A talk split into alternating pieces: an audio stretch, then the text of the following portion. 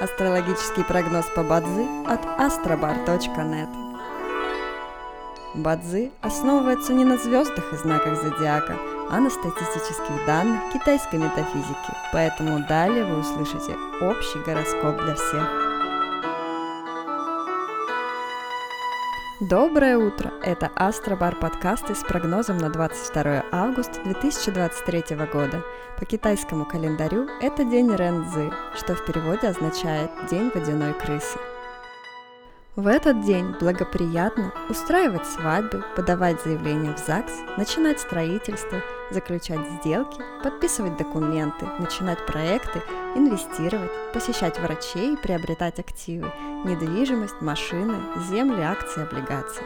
Однако сегодня не рекомендуется переезжать и начинать ремонт. В каждом дне есть благоприятный час, час поддержки и успеха – Сегодня это период с 9 до 11 часов утра.